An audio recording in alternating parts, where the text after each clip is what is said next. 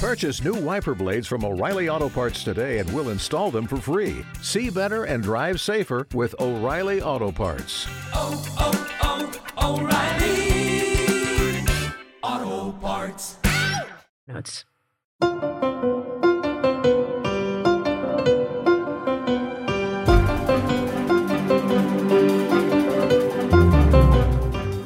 Welcome back to Hashtag Sisters in Law with Kimberly Atkins Stohr, Jill Wine Banks, Barb McQuade, and me, Joyce Vance.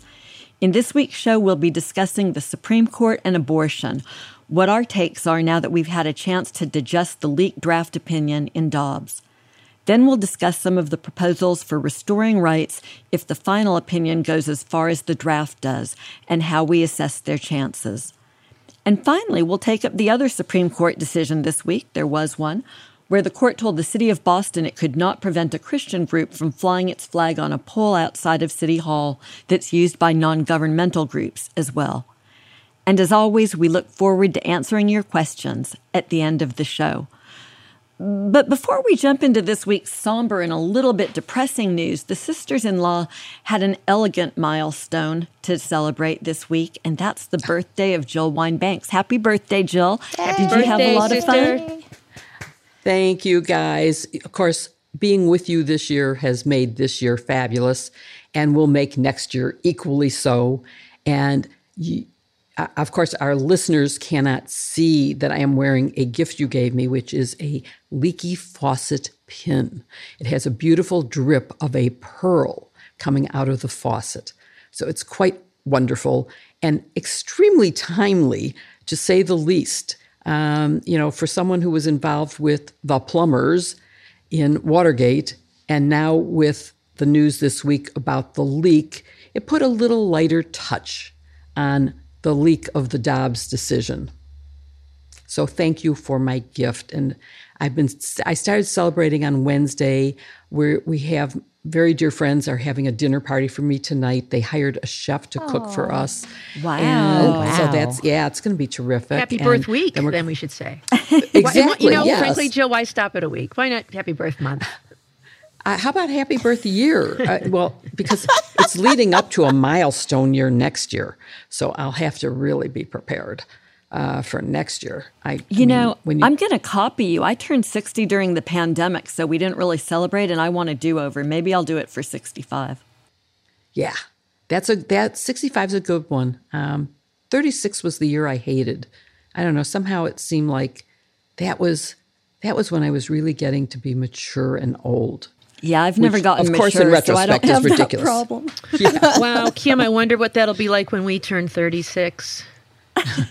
yeah, we'll have to wait and see. We'll have to wait and see. Well, no, uh, honestly, I have a next year. 2023 is a milestone one for me too. I'll be 50, so maybe we can have some sort of you know, Yes. get together to celebrate the We can milestones. toast with our ARP cards. So when is your birthday, Kim? Mine's in March. March. So if we do an April, it would be That would be a perfect. 50 Like and right an in the 80. middle. Yikes. Yeah, Yikes. That would be so 80 fun. is the new 20. Yeah.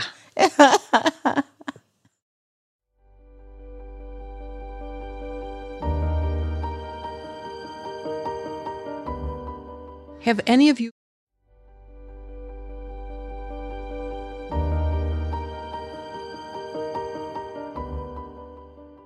Let's get right into the biggest news of the week, which is, of course, the leaked draft of the Dobbs decision upholding the Mississippi ban on abortions after 15 weeks with no exceptions for rape and incest.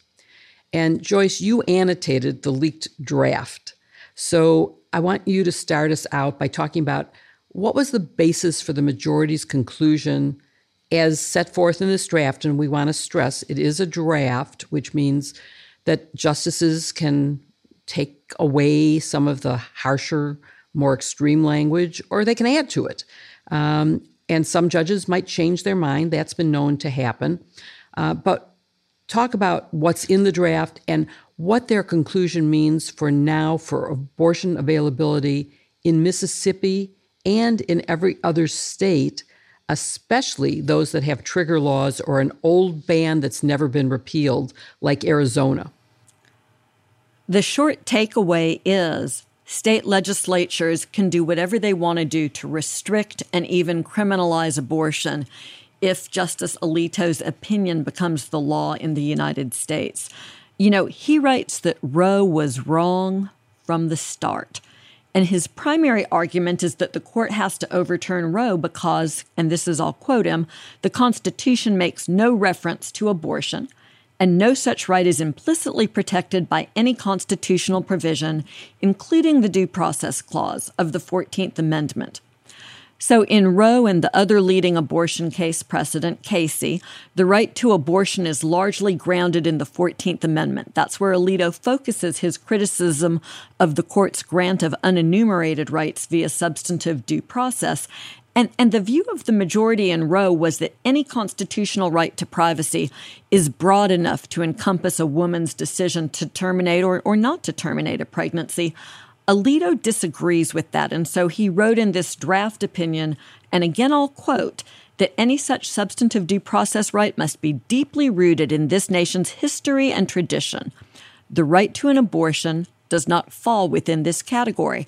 And, you know, shocker here, um, after exploring a history and tradition during which women were treated as little more than property of their fathers and husbands, and at the founding couldn't vote, um, women lacked really any semblance of real rights, Justice Alito concludes that history and tradition uh, says that women also don't have any control over their own bodies. So essentially, the holding in this draft opinion and the view of Justice Alito is that people who didn't historically have rights don't get to have them today. Of course, we aren't going to talk about all the other people who aren't included in the Constitution, not just women.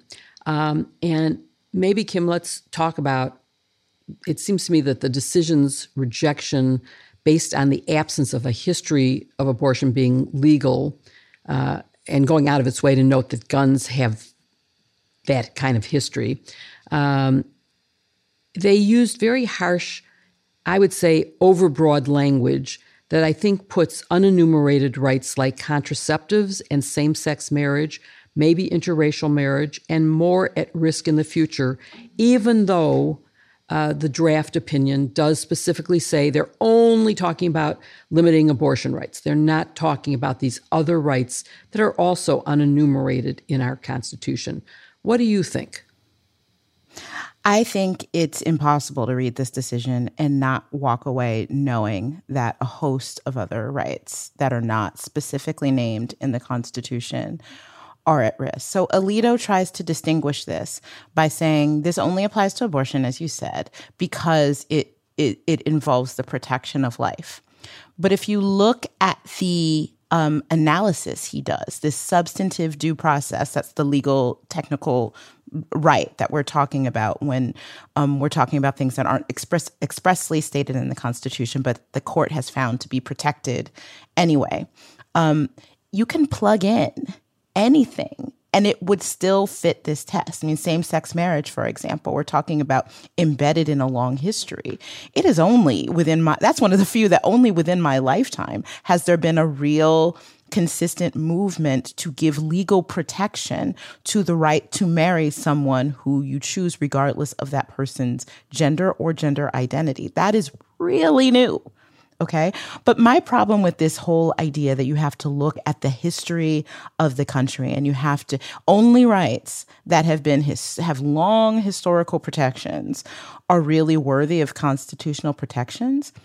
If we're talking about the history of this land from, you know, I'll pick a date out of the air, 1619, the institution of slavery has been in existence on this land for longer than it hasn't longer than it's been abolished. Now, of course, there is a now an express constitutional um, constitutional amendment that protects people from being uh, enslaved again.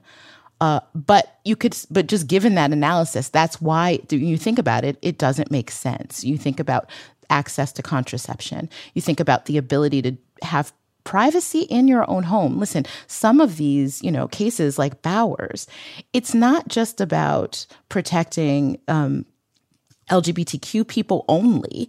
It's about protecting all of us in the decisions that we make in the privacy of our homes from being interfered with by the government.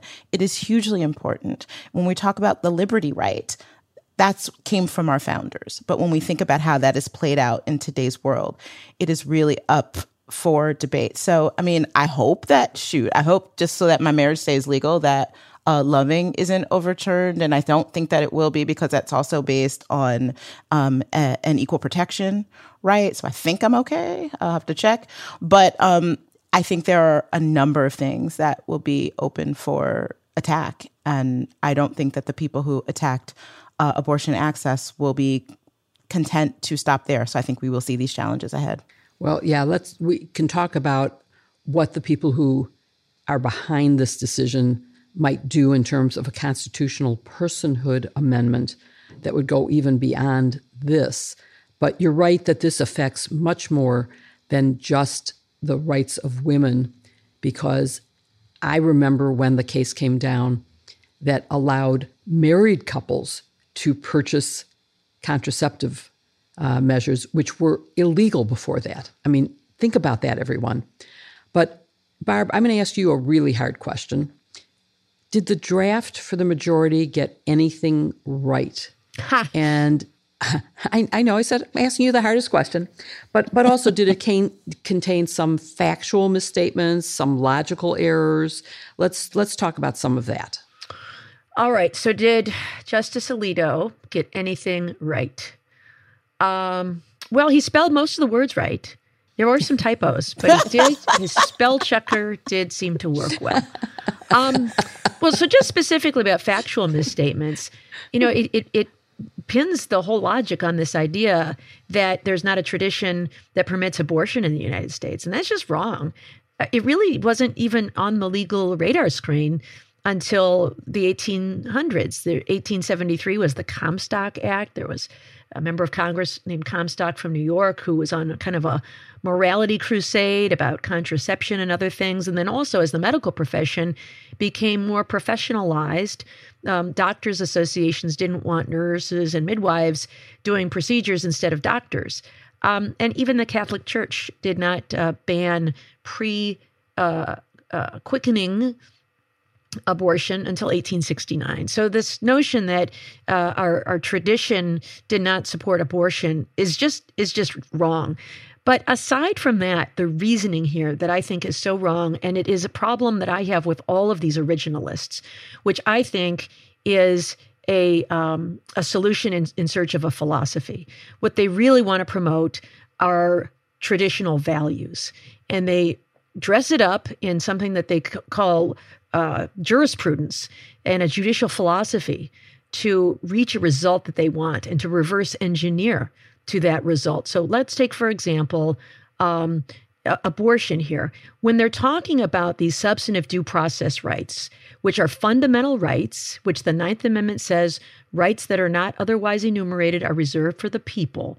So there are these fundamental rights that are not explicit in the Constitution. What textualists and originalists will say is unless the words are in the Constitution, you don't have this right. And we know that that's just not the way the court has interpreted the Constitution. I mean, the right to be presumed innocent is not in the Constitution. The right to vote is not literally in the Constitution. But what the court has said is those are so fundamental to how we live our lives that they've been implied from other parts of the Constitution. So you have that. But where I find the intellectual inconsistency is sometimes when it suits them, they want to define those substantive fundamental rights very broadly, and other times they want to define them very narrowly. So, you mentioned guns just a minute ago. When it comes to guns, they talk about it very broadly that there's this right to bear arms, and there's a Heller case decided as the most recent case uh, authored by Justice Antonin Scalia.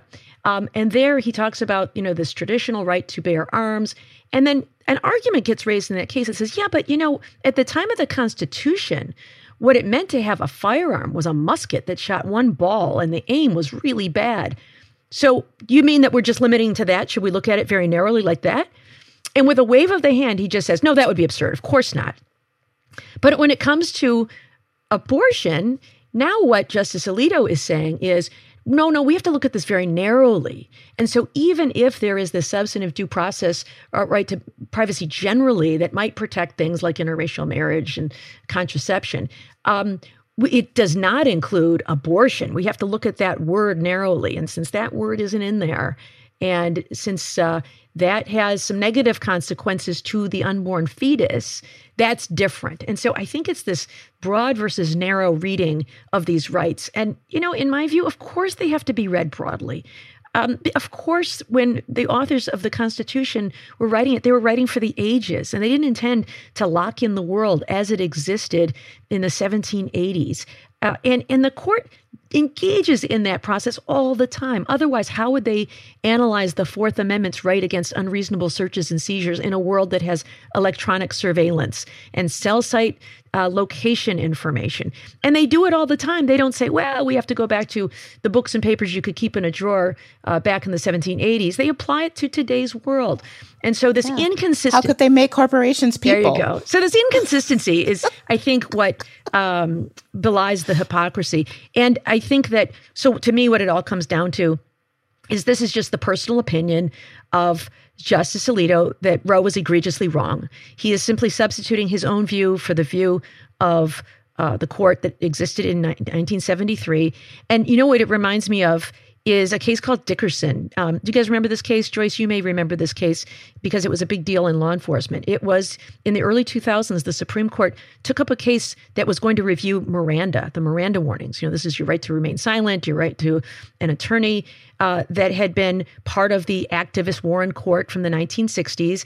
And the court took up a case at oral argument. They were very hostile to the notion that the Supreme Court requires this because it isn't explicitly included in the language of the Constitution. And yet, ultimately, Chief Justice William Rehnquist, a conservative, wrote the opinion affirming Miranda and saying that even though we have this opportunity, um, if I were writing from a clean slate, I would absolutely come up with a different view.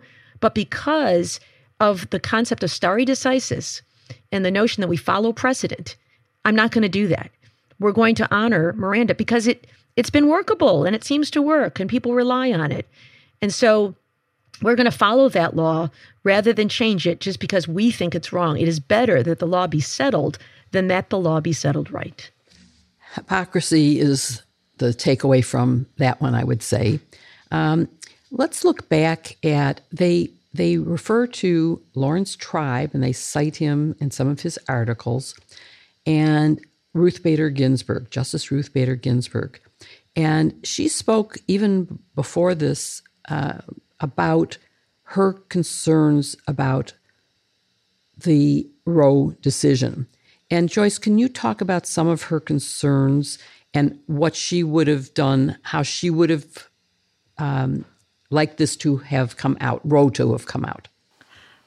We had a lot of questions about this on Twitter this week, and I think Justice Ginsburg's views are really fascinating because for her, the landmark 1973 decision that affirmed a woman's right to abortion was too far reaching, too sweeping, and perhaps most importantly, it gave anti abortion rights activists a very tangible target to rally against once it came down. She would have preferred that abortion rights be secured more gradually, she said, in a process that included state legislatures. We can now see the wisdom of that, and also the courts.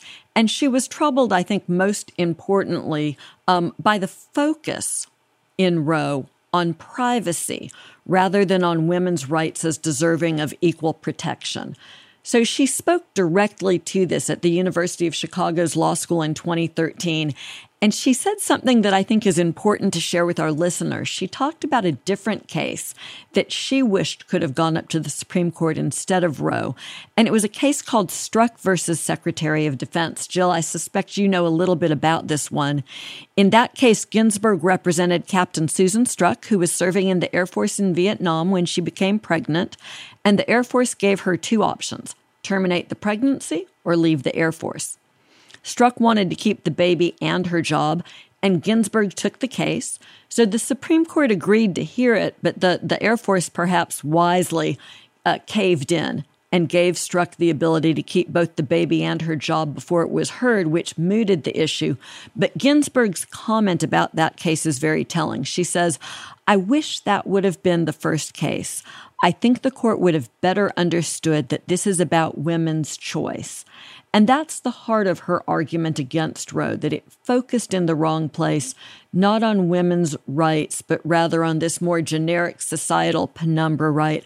I think what we're seeing happen today bears that out. And as an equal protection right, as, as Kim said, like Loving versus Virginia, the anti miscegenation case, there would have been a more firm grounding, more difficult to reverse. But let's be honest, not impossible for this Supreme Court that seems to get nothing but the spelling right.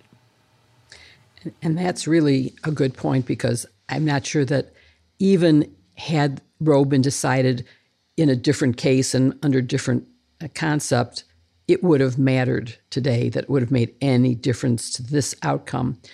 Um, and, and one of the things we've gotten another huge number of questions about is the testimony during confirmation hearings of justices recently confirmed and whether that was perjury. And this is going to give me a chance to talk about my favorite perjury case, Bronston. But Kim, why don't you start our discussion about that issue, whether this draft is inconsistent with what justices testified to during their confirmations? Yeah, so it is a very interesting question. And we know perjury is the crime of lying under oath. And of course, at each of the justices' confirmation hearings, they were under oath. And they were all asked about not just uh, precedent and stare decisis generally, but specifically about Roe versus Wade. But if you go back and listen to the confirmation, uh, the answers that the justices all gave during their confirmations, none of them said, that Roe v. Wade that they, that they wouldn't overturn Roe v. Wade. They didn't even say that Roe v. Wade was the law of the land. What they said was that Roe v. Wade is precedent, which yes, it is. It's a decision that was handed down and heretofore has not been overturned. So that makes it precedent. They are all intelligent people. They knew especially those who had uh, antipathy toward the Roe decision, uh, were much smarter than to sit there and say, no, no, I would never overturn Roe v. Wade, which is essentially what would be needed to get have any chance at, at, prosecuting them for something like perjury. Now, Susan Collins claims uh, that she was told, uh, I believe by Brett Kavanaugh, that uh, it was the law of the land, but that was done in her chambers, in in her Senate in her Senate office. That has that's not under oath. So I don't. I think people thinking of that that's not really an avenue here. I personally think that if you listen to anything that these justices said, have you read any of their dissents, their concurrences in any case, they have telegraphed that they were champing at the bit to overturn Roe v. Wade. The fact that the Texas law, the even more restrictive Texas law, um, even more restrictive than Mississippi's, was allowed to go into effect, told you that they were ready to uh, overturn Roe v. Wade. We've known that part for a while. That's the only thing this week that wasn't a surprise. Right. The leak, everything else, the way it happened was a surprise. The result was not. So, no, there's no perjury charge to be made here. Yeah. And, you know, it goes back to Robert Bork, who was the Solicitor General during Watergate, who became the acting Attorney General when the Attorney General and Deputy Attorney General refused to fire my, boss, the special prosecutor. And then he was nominated for the Supreme Court. And he did tell people, he did answer the questions and tell people exactly what he thought, and he wasn't confirmed. So all of them have learned, and this gives me my chance to mention Bronston, which says you can be deliberately misleading as long as it is a literally true statement. And so, as you pointed out, saying it's precedent, that's literally true. It doesn't answer yeah. the question of how you'll rule on it. And in this decision, they did go through why, even though it is precedent, it is reversible because it doesn't meet the criteria for being confirmed. Um, so that is not enough for perjury, but certainly below the standards we would expect of an officer in the court. They could never get away with that same statement in their own court. You got it. I think that, that's exactly right. Yeah. Yeah, it's awful, but not unlawful, as Joyce would have us say. If one Your of us had done that as a as a sitting U.S. attorney, Barb, you know, if Oh. we had made a statement, Yeah. uh, we I think would have been grieved to the bar association Fired, for discipline, grievance. yeah for failure of the duty of candor to the court, and yet we see these justices holding themselves to a lower standard. Yeah. So, a couple more questions. Barb, let's talk about the Religious Freedom and Restoration Act and whether there's a chance for at least religious exemptions um, in the same way that you can get an exemption to not complying with a vaccine mandate. Uh, do you think there's any chance that that will be an avenue? And it may even involve something that we'll talk about in the flagpole case about the Satanic Temple. Yes. Um, one of the reasons that it is so important to adhere to precedent is because when you don't, it creates chaos. The entire legal landscape is now in disarray. States are going to start passing laws. Um, there are trigger laws in about 13 states and so called zombie laws that are going to spring back to life in about another dozen. And in all of these states, you know, this idea that uh, uh, unborn life is being protected, I think flies in the face of other religious traditions. So it may be true that Christian faiths, and I'm told not, not even all Christian faiths, but some Christian faiths, certainly the Catholic faith, believes that life begins at conception. But there are other faiths. Um, Jill, you've shared with me some writings on the Jewish faith that there is a belief that in the Jewish faith, life begins at birth. I know the Muslim faith believes that life begins at ensoulment, which occurs at around four months. And so, to the extent these laws are based on this idea that life begins at conception, or that someone even con- consider abortion to be homicide uh, and, and conferring personhood on a fetus before birth, flies in the face of some of these other religious traditions. And so, I think that they do have legitimate claims under um, the Religious uh, Freedom Restoration Act to file lawsuits, either uh, to strike them down or to ask for a religious exemption. Um, and how about people who are atheists or agnostic uh, to the extent that this forces them to adhere to a Christian view? Is this, in fact, even a violation of the Establishment Clause? So I think we're going to have a lot of challenges to this on a number of different grounds. And I think religious freedom could very well be one of them. So while the leak was only of the draft majority opinion, can we talk, Joyce, about what you think the dissenters would say in response to that draft? So I think I'm going to quote my favorite movie lawyer, Vinny Gambini, um, from My Cousin Vinny, who said, Everything that guy said is, well, but you know, I think, um, to be honest, I think that we will see angry dissents. I think that they will point out some of the hypocrisy and the special jurisprudence. I say special advisedly here to mean very different jurisprudence that this majority has used to try to um, do away with abortion rights. And I think that we will see the divide and the dispute in the court aired full force. Because one of the problems with this Alito opinion I don't like the result. I don't like the reasoning, but I really object to the tone. The tone is so demeaning and it's so patronizing. And I think we'll see the dissent respond in kind. Let me ask you, Kim, about the leak. And I don't want to talk about the specifics because what we've seen in the media from people speculating is so disgusting. But about what the reason might be that one side or the other might have leaked it. And listening to Joyce just now, a new thought came to my head, which was, you know, in the same way that William Barr, the then Attorney General, basically leaked the Mueller report, put it out before the whole thing came out, gave his opinion and conclusions so that it stuck and people came away, that's what's in it no collusion. You know, that was sort of how we interpreted it, or not we, because we actually read it and knew what it was. But was this maybe to not let the dissents that we've just been talking about get out there so that people would be not so persuaded by this? Um, what are the reasons, Kim, that you think either side might have? Why would the liberal side? Why would Yeah. the conservative side?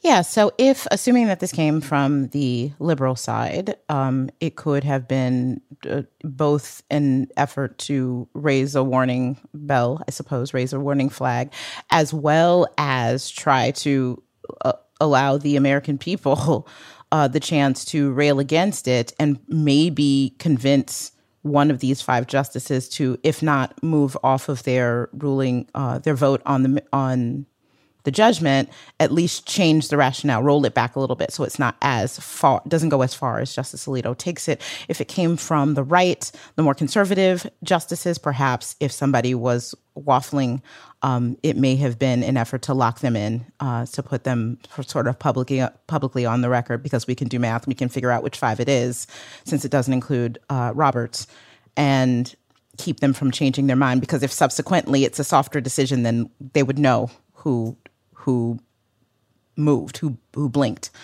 Um, I think it is my, and I think that this is really important because I am dismayed at what seems to be this social media slash cable news slash uh, public discussion that has set up that you're either f- that either you think the leak is you can only care that the leak is bad or that the decision is bad, and not both and that the you know for those who care about the decision have to say that the leak is just a distraction. And those who care about the leak say only look at the leak. And there are some people who are taking it to that extreme. I think it's really important for our listeners and americans to know that both things are really important and both things are really bad the Supreme Court is different. I know someone says, you know, well, c- Congress leaks all the time. We need more transparency.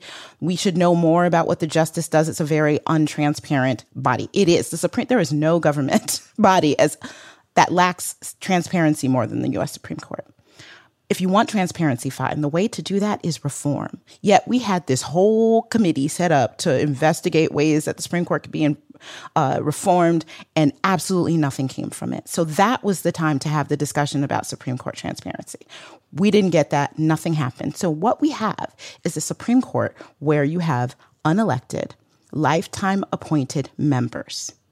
And regardless of the reason, if it was done, and this only applies if this was done with the at the by a justice, at the behest of a justice, or even with the knowledge of the of a justice, I would say. If it's just a clerk, that's something different who took it upon himself or herself. I think that's different. But if this had anything to do with a justice, that would be a justice who is unelected, who is appointed for life, using a leak to try to exert external pressure on their fellow justices to either make them stay in their position or change their position. To me, that is wholly undemocratic. That is extremely dangerous. And if that is found to be what happened, I think that should be grounds for impeachment. And it's because you don't have any other check on them. And we're going to talk more about checks and balances, but I just, in my gut, I've been like dying all week listening to people say, no, don't pay attention to the leak. No, pay attention to that's crazy if that's what happened. We don't know yet. But if that's what happened, that's crazy. And we have to pay very close attention Can I add a, just a comment on the on the leak investigation, Kim? I, I completely agree with you about how a leak like that can undermine um, the, the the workings, not just the perception of the court, but the actual work of the court, and it's it's a Yes. terrible thing. But I also think that when you are investigating, as an investigator, it's really important not to make assumptions um, that you're looking to confirm. It's referred to as sometimes as confirmation bias. I actually have a little piece in MSNBC Daily about this, about how an investigator uh, should go about um, their work when investigating a leak or anything else. And that is, you can't presume to know what it is. You have to just look at all the evidence, uh, computers and security footage, and talk to people and everything you can find because it's quite possible, maybe even quite likely, that is either someone on the staff um, on the conservative side or on the liberal side. But it's also possible that you've got people working from home and it's a uh, friend or family member or household worker. It's also possible that this was obtained by a hack.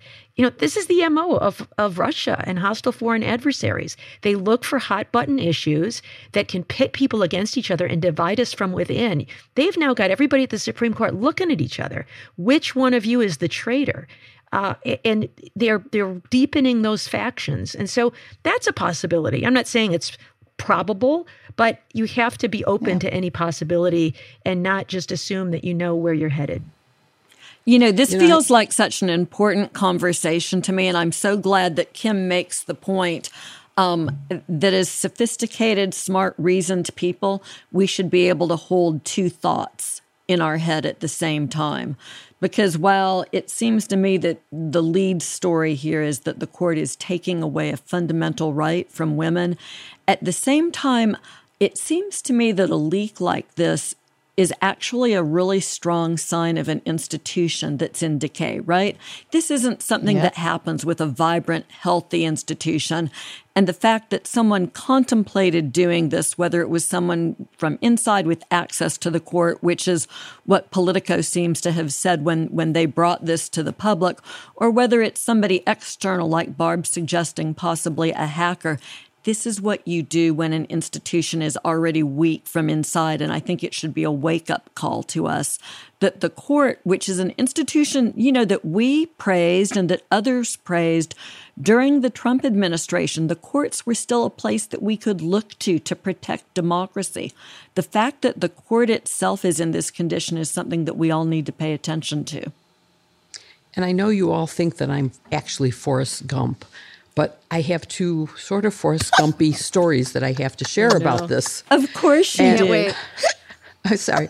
So one is that a document that I had drafted, a memo during Watergate, actually was leaked in the sense that I woke up one morning, opened the Washington Post, and there on the front page was a draft of a memo, and it was accurate. It was a real draft of mine.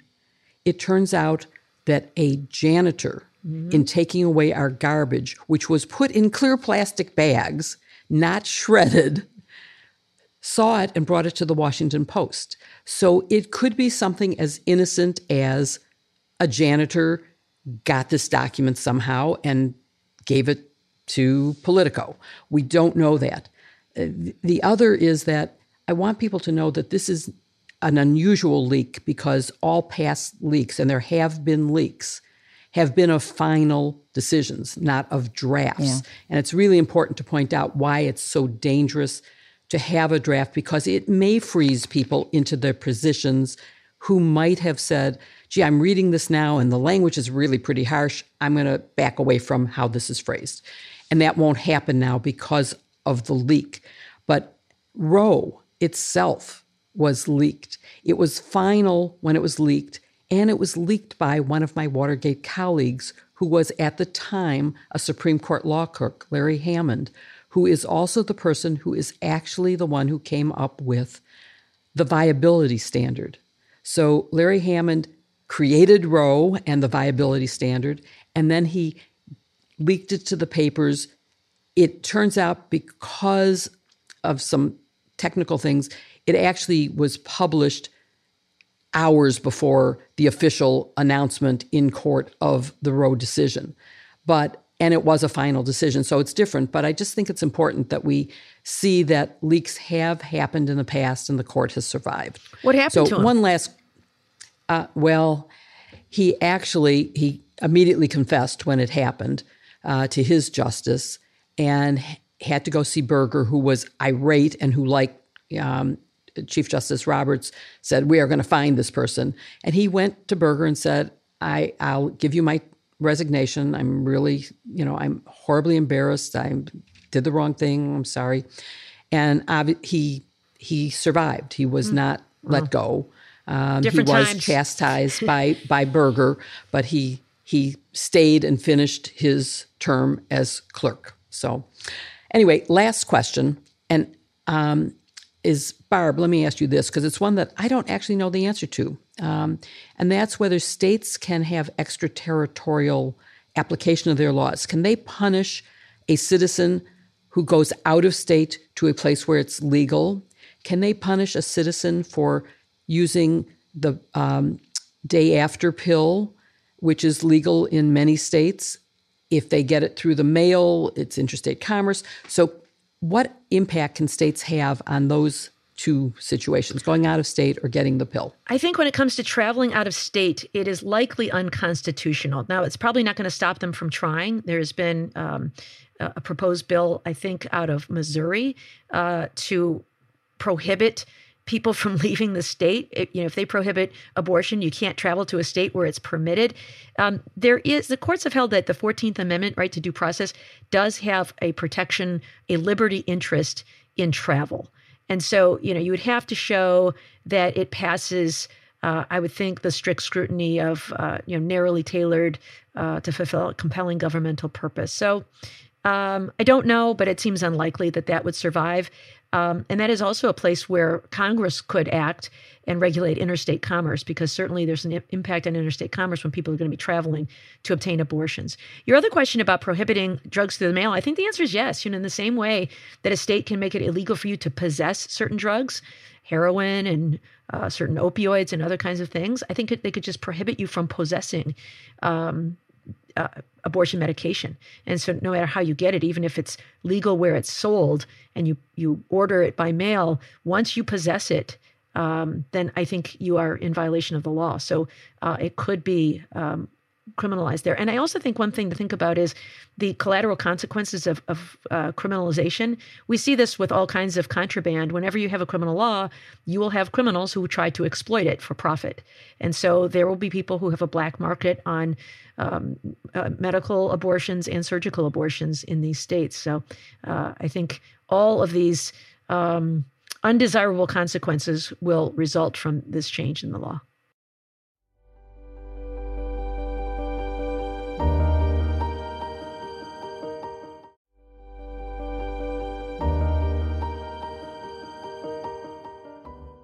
Well, we've been talking about the Dobbs draft opinion and its consequences, but let's turn now to some actions that could be taken to help us move forward in a post Roe world. I often tell my students uh, that when things go horribly wrong, and they will, if you're a trial lawyer, a litigator, you know, all kinds of curveballs are going to be thrown at you. So when things go horribly wrong, assess your options and take action. And so I want to talk next about some options for taking action. Uh, you know, uh, democracy is a, a government uh, of by and for the people. So um, let me start with you, Kim. Do you think Congress can legally enact a federal law that would protect the right to an abortion? Yes, they could. And uh, there is a law that's already being pushed uh, to be passed by the Senate um, that would do just that the one drawback, of course, is that if it is an act of Congress, that it, even if they do pass it, which all indications are, they will not re- eliminate the filibuster, which will require be required to pass it to get it below that sixty vote cloture vote. Um, nor will they likely have the 60 votes. Susan Collins made clear that she doesn't support either one of those things, even though she expressed shock, absolute shock, that Brett Kavanaugh was not completely uh, candid with her. She's concerned. Um, so she's very concerned. So um, that likely wouldn't happen, but it could. But even if it did, there would be nothing that would stop a Republican led Congress subsequently to pass not only uh, a repeal of that law, but potentially and very dangerously so, try to codify Dobbs uh, in legislation by creating a nationwide ban. Now, they would have a tough time explaining this whole states' rights thing uh, if they were to choose to do that, but it is it is possible. Yeah, it, consistency is not their forte.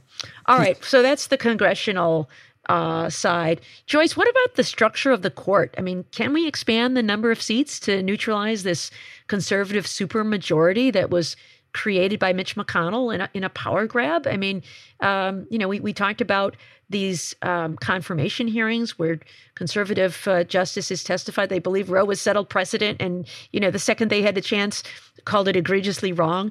Um, is there anything we can do either about the court itself or about confirmation hearings that can help us to address some of these concerns? So there are, depending on how you view it, at least two stolen seats on the court where Senator McConnell outmaneuvered the Democrats. Some people view those as stolen seats. Others view those as part of political shenanigans. Um, but President Biden took it seriously enough that he put together a Supreme Court committee made up of um, many really smart academics and other practitioners Barb and I each had a colleague from our law school um, on that commission.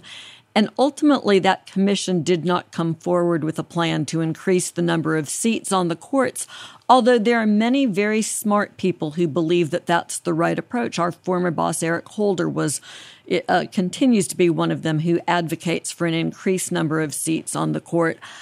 I, I think that that approach is fraught. And even if Democrats with the political clock ticking were able to make that a reality, it would still lead to this sort of tit for tat situation where Democrats increase seats, Republicans increase seats.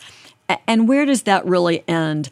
Uh, you know, the confirmation process, which is broken in many ways, reflects how deeply divided the country is. That's the real fracture that we see with all of these issues on the court. So the bottom line is that justices are nominated by politicians unless there's a better way of coming up with justices for the Supreme Court that no one has thought of yet, it may be possible to tweak this process, but it's inherently going to have this, um, at, at least a tinge of politics.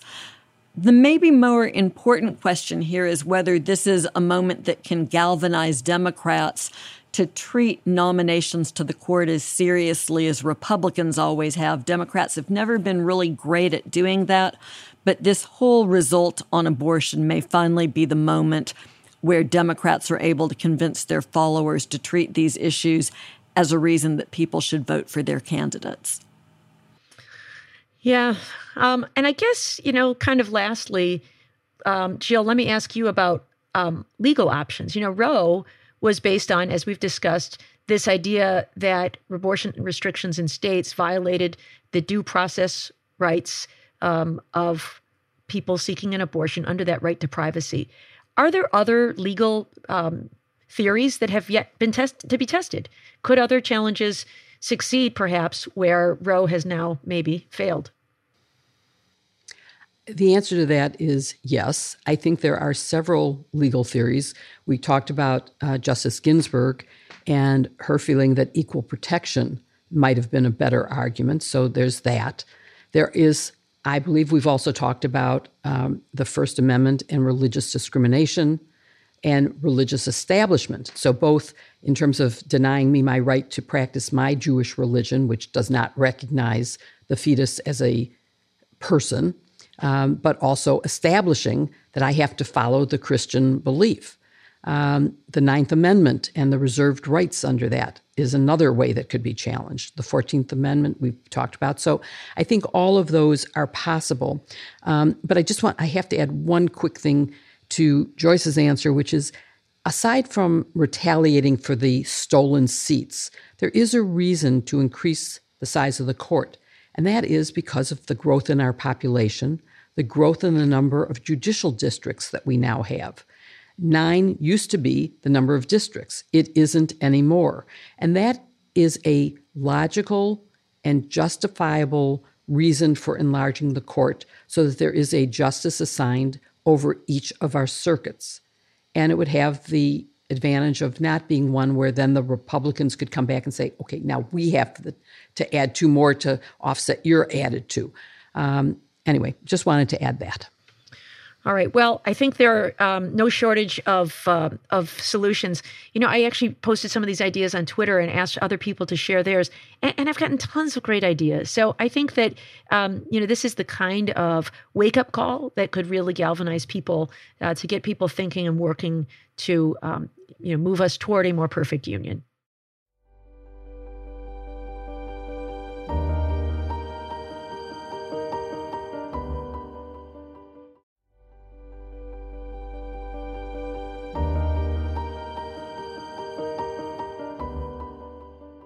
You would be forgiven if you didn't realize the Supreme Court actually handed down a decision this week. I'm not talking about a leak, like an actual decision handed down on the merits the way it normally is done. And it was in a First Amendment case involving flag flying, free speech, and religion, all the hot button topics. And it comes from my adopted hometown of Boston. So, Joyce, tell us a little bit about this case and how the court ruled.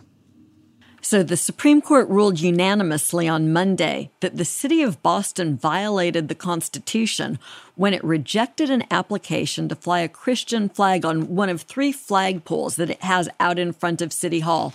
It lets groups that are congregating out there fly a flag in addition to the flags that are already flown. And what the court held essentially is that these uh, private flag flyings weren't First Amendment speech by the city. So it couldn't refuse permission to fly a particular flag because of the views that it expressed, not even when they were religious ones. And so it was unanimous on the judgment. But, Barb, this decision was split on whether to apply what is known as the Lemon test. So tell us about this Lemon test. Yeah, so Lemon is a case um, that um, is often used or has historically been used as a test in these anti establishment clause cases. But in recent years, we've seen a lot of the justices say uh, it's no longer good law. It's a 1971 case that set um, this this test, um, and essentially the test was about whether a reasonable observer would consider government action to be endorsement of a particular religion. And so um, instead, what some of the more conservative justices are arguing is rather than looking at this reasonable observer test, what we should really do is look back to history and see, you know, what we thought at the founding and tradition and all those sorts of things, which, as we talked about before, it, this all goes back to this idea of promoting, you know, a Christian tradition in our country. Yeah. And so you'll see the more progressive justices say, um, you know, you're right that it has not been used as much over time and it shouldn't be applied rigidly, but there's still some basis in looking at it because uh, that that's what we care about is whether there is this perceived endorsement of a particular religion. So I think we're going to see more about that. They haven't overturned it, but there is a push to do that. And again, you know, just back to my theory that these originalists really what they really want to do is go back and lock in traditional values in our country and not permit us to evolve in our standards of morality and religion. Um, and if you do that, then you say, well, the majority of the country was Christian at the time of the founding, therefore, you know, everybody has to follow these Christian traditions today. And Jill, a lot of people were concerned about this, saying that this decision could make it so that Boston or other municipalities would be stripped of their ability to uh, regulate anything. Like, what if it was an Al Qaeda flag? What if it's, you know, a Nazi flag or something else? Um, and in fact, as soon as this decision came down, a satanic group applied to fly its flag under this policy in Boston. Is this what's going to happen now? Will these cities be forced to fly the flag of whoever asks? So, first of all, you, I, I, was on the board of the ACLU when Nazis wanted to march in Skokie. Of course, you mm-hmm. were. And so I, I, love it. Were you there? Did you march? Were you there? Did you hold up signs? Did you counter protest? I love it. I went to high school in Skokie, so I know the community and know what a painful thing it was because there are a lot of Holocaust survivors. Yeah. So there's nothing that could have been more horrible. And yet, I believe that the First Amendment means that people get to speak, even if I don't agree, and that I believe in Areopagitica and that in the free marketplace of ideas, truth will out. Um, but Boston can take away that third flagpole. I mean, it flies the state flag, it flies the US flag. It doesn't have to allow anyone to fly a flag. So if it gets out of hand, there is a way out of this. And Justice Breyer, in his opinion, um, in saying that the Constitution had been violated, said, you know, you can amend your policy. You don't have to keep flying flags. So if Al Qaeda or Nazis want to fly their flag or white nationalists, I don't think Boston has to let them do it they can change their policy without violating anyone's constitutional rights. Yeah, and I, I, will just add that this opinion was written by Justice Breyer, so it will be at least one of his final opinions from the court. He clearly gave his uh, adopted home town home region um, uh, uh, uh, cut it a little bit of slack here and said, you know, you can you can change the policy, or we're not going to lock you to this. Um, he also had a little bit of fun with it and said, you know, the, that Boston can't be expected to uh, fly a Boston Red Sox flag, uh, flag and have to take into consideration all the offended Yankees fans and things like that. So he was clearly having fun with it. I'm glad he had a moment. I think he had a little less than a day to like enjoy the fun part of this ruling before the leak broke out and, and totally changed the subject matter. But uh, just a shout out to Justice Breyer there for giving a very clearly reasoned, reasonable interpretation of the First Amendment. I worry that we will have a fewer reasonable and clear majority opinions in the years ahead.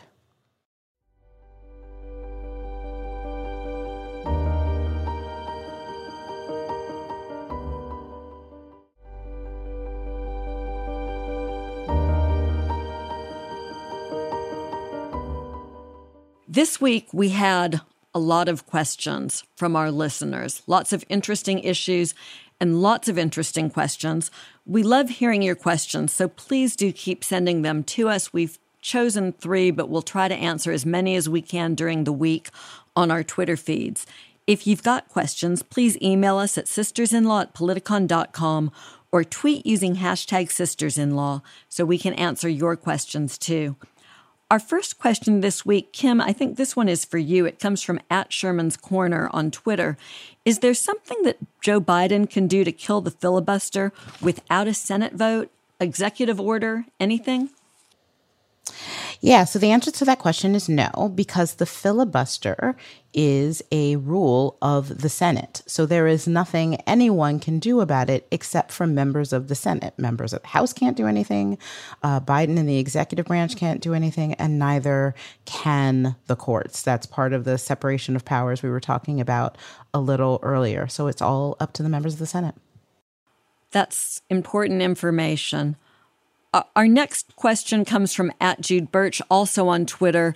And Barb, this seems important um, for you in light of this really excellent piece you've written on MSNBC Daily talking about the leak investigation. The question is, is a process question, though. Robert stated he's asking, quote, the marshal to conduct an investigation of the leak. Who the heck is the marshal? And why don't we even know there was one?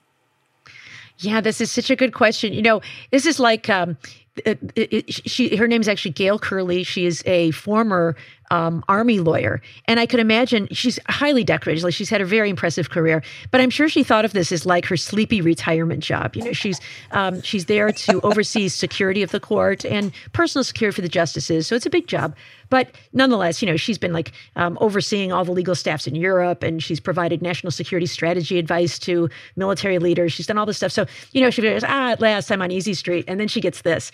Um, the marshal is most well known for being the person who, when the court is in session, is the person who actually says, oyez, oyez, oyez.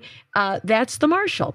Um, but they are also in charge of a security force, the Supreme Court police, that answers to uh, the court. They're not part of the executive branch. So, like the U.S. Marshal Service, which provides uh, security to all other federal courts actually work for the Justice Department. And I think it's really important because of the separation of powers that they answer only to that chain of command. So I think we'll be hearing more about Gail Curley in the days and weeks to come. She seems very impressive, but I don't know that she has in her background conducting investigations. It sounds like most of her work has been, um, you know, being a lawyer, providing legal advice, and playing defense, you know, on the security side. And so this is more of a proactive investigation. So she has her work cut out for her, but she sounds like she's very sharp, and so I'm sure she'll be able to uh, to manage. You'll all want to go and read Barb's piece on this. It's very thoughtful, and I, I found it to be very illuminating. So great Thank question. you, Joyce. Sure. Um, our last question also comes from Twitter. At Book Jackie says, The grand jury is finally being seated in Fulton County. What takes so long and goes into the process? And this is, of course, the investigation being conducted by Fulton County, Georgia District Attorney Fani Willis into the former president's infamous phone call to Georgia Secretary of State Brad Raffensperger, where he asked him to find him the 11,780 votes that it would have taken Trump to win in Georgia. This is an investigative grand jury. So Willis has her, her usual grand jury in Fulton County, the grand jury that indicts cases always in session. But part of the reason for the delay here is that this is an unusual process. She had to go first to the, the court in Fulton County to get approval. Then it took about 45 days to summon grand jurors. They had to bring in about 200 people from whom they could select their, their final cohort of folks, and it takes a while to summon. And get everyone in. So now that that grand jury is seated, their first order of business will be to review requests from prosecutors to issue subpoenas to witnesses. I think I read that there are about 30 people who wouldn't agree to voluntarily speak with the DA's office, including Secretary of State Raffensperger, who's in the middle of a contested primary election. So this process is now underway. The delays are a little bit frustrating, but there's nothing improper or nothing bad to read into them. These things just take time. Thank you for listening to Hashtag Sisters in Law with Barb McQuade, Jill Wine-Banks, Kimberly Atkins Stohr, and me, Joyce Vance. You can send in your questions by email to sistersinlaw at politicon.com or tweet them for next week's show using hashtag sistersinlaw. Go to politicon.com slash merch to buy our pale blue tee, the classic navy blue tee, or other goodies, and please support this week's sponsors HelloFresh, Apostrophe, Jenni Kayne, and Olive and June. You can find their links and Special Sisters codes in the show notes. Please support them as they really help make this show happen. To keep up with us every week, follow hashtag Sisters in Law on Apple Podcasts or wherever you listen, and please give us a five star review to help others find the show. See you next week with another episode. Hashtag Sisters in Law. Happy birthday, Jill. Wow. Oh, would you look Oh at that?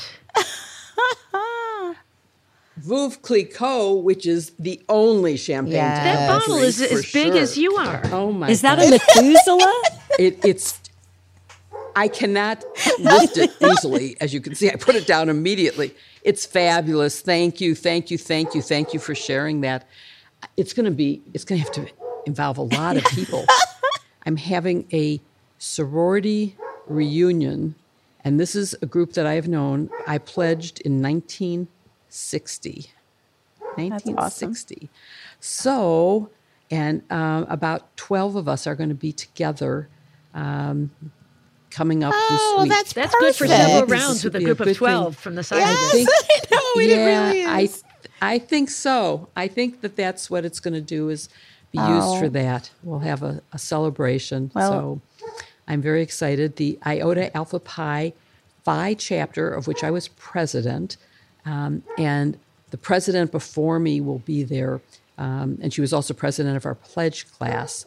And she has just recovered from some serious surgery, so we can celebrate her Many recovery. reasons to celebrate. That's lovely. So that Happy birthday, birthday. Jill. Lots of yeah. I'm very excited about that.